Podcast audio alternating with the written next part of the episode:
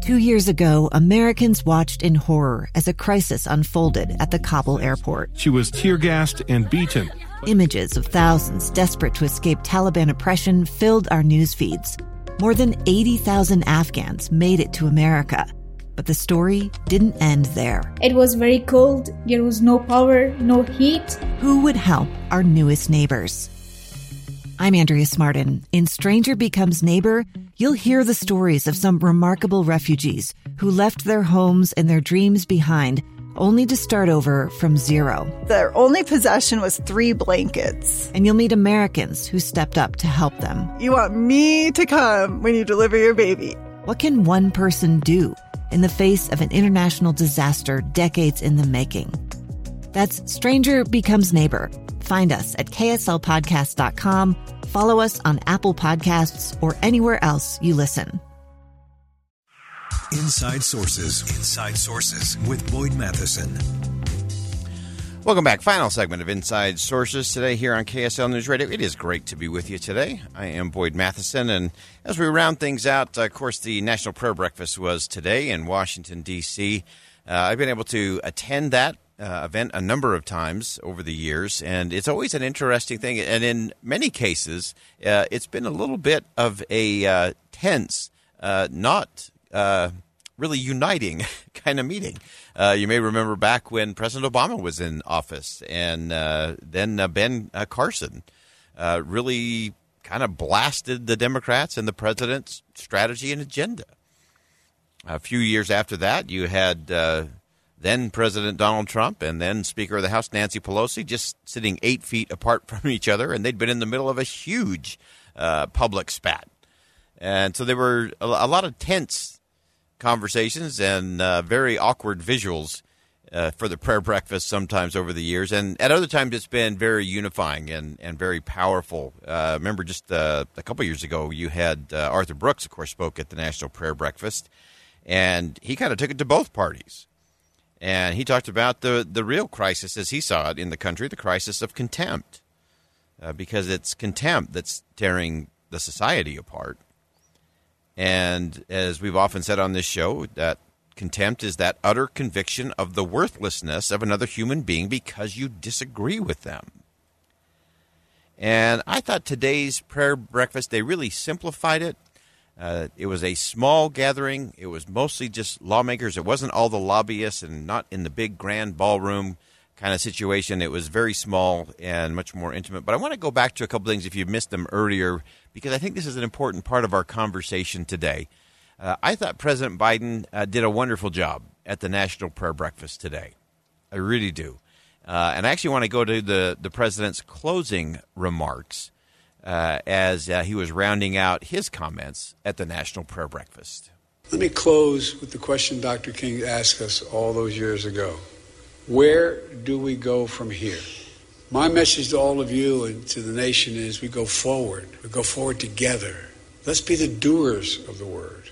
Let's keep the faith. Let's remember who we are. We're the United States of America.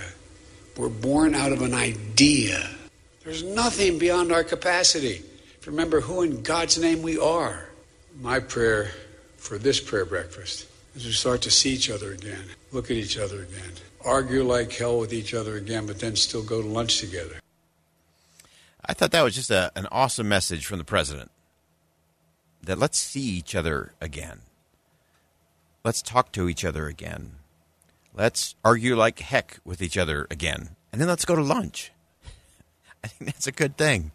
Uh, I thought the president framed that in a really nice way. And I think it starts with seeing each other again and not seeing each other as, as tribes or groups or political parties or positions. Uh, it, it's really coming together and saying, hey, this, this is where we can all be equal.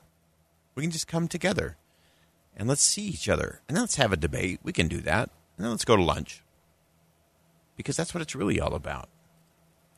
Uh, also, as part of the National Prayer Breakfast, the, the keynote speech today was uh, given by Bishop Vashti Murphy McKenzie, uh, a fiery sermon, which I love uh, that she delivered this to members of Congress. And uh, here's how she closed things out after spending a good deal of time just saying, look, it's just like the parable in the Bible of the Good Samaritan. Listen to this. The Bible declares, Let us not be weary in well doing, for we shall reap if we faint not. Let's find new ways to go and do likewise, new ways to pool our resources, change negative narratives, amplify collective wisdom, and see each other's gifts as treasures and not as threats. There is enough power in this room to make it happen. What a powerful message it would be to the world if we walked together, put compassion over callousness, cooperation over competition, and at the end of it, go and do likewise. I'm Dave Cawley, investigative journalist and host of the podcast Cold. In October of 1985, a woman named Sheree Warren left work at a busy Salt Lake City office to meet her estranged husband at a downtown auto dealership. She never made it home. Sheree's car surfaced weeks later in Las Vegas. In the parking lot of a hotel casino. No one knows how it got there. Strange. It was strange. Both Sheree's estranged husband and her boyfriend raised suspicion for investigators. I kind of thought that he might have done something. But no arrests were ever made. In Cold Season 3, we dig into double lives, make new connections in the case, and examine the difficulty raised by reasonable doubt. We want answers just as much as anyone else. They have creeps like that now, too, so nothing's changed.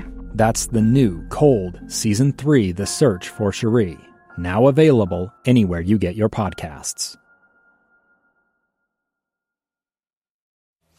Great words there from Bishop Vashti Murphy McKenzie.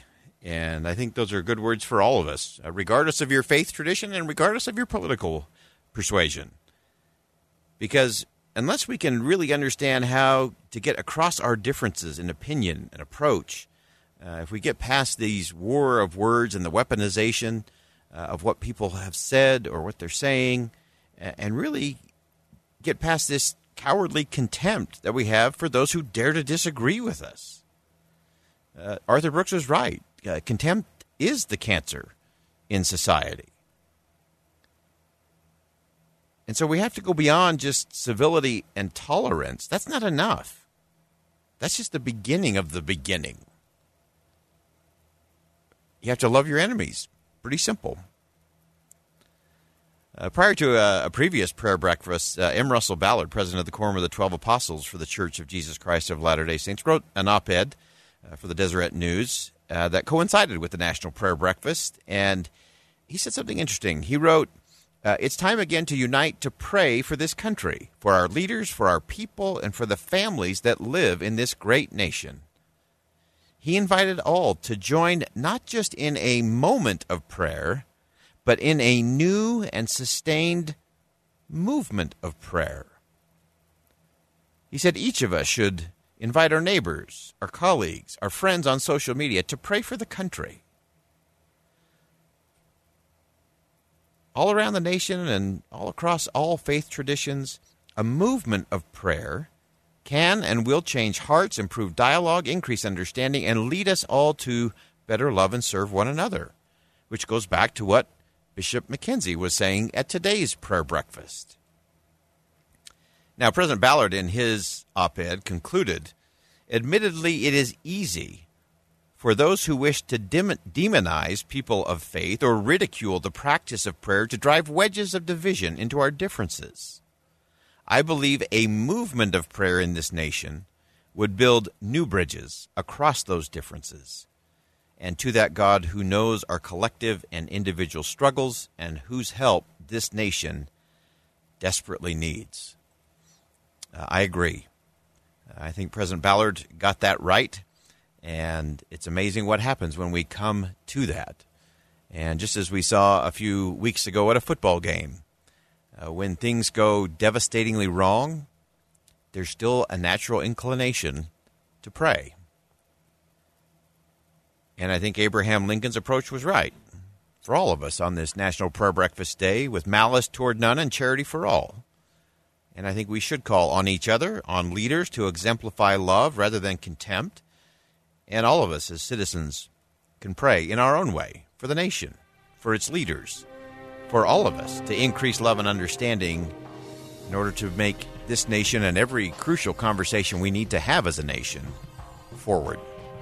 I'm Boyd Matheson. Thanks for joining us on Inside Sources today here on KSL News Radio. And as always, as you head out into the world today, make sure you see something that inspires, say something that uplifts, and do something that makes a difference.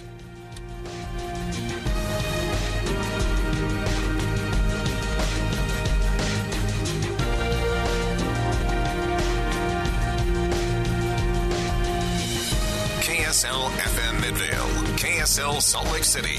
Listen on any smart speaker and in your car at 102.7 FM. KSL News Radio, Utah's all day companion for news. Two years ago, Americans watched in horror as a crisis unfolded at the Kabul airport. She was tear gassed and beaten. Images of thousands desperate to escape Taliban oppression filled our news feeds. More than 80,000 Afghans made it to America.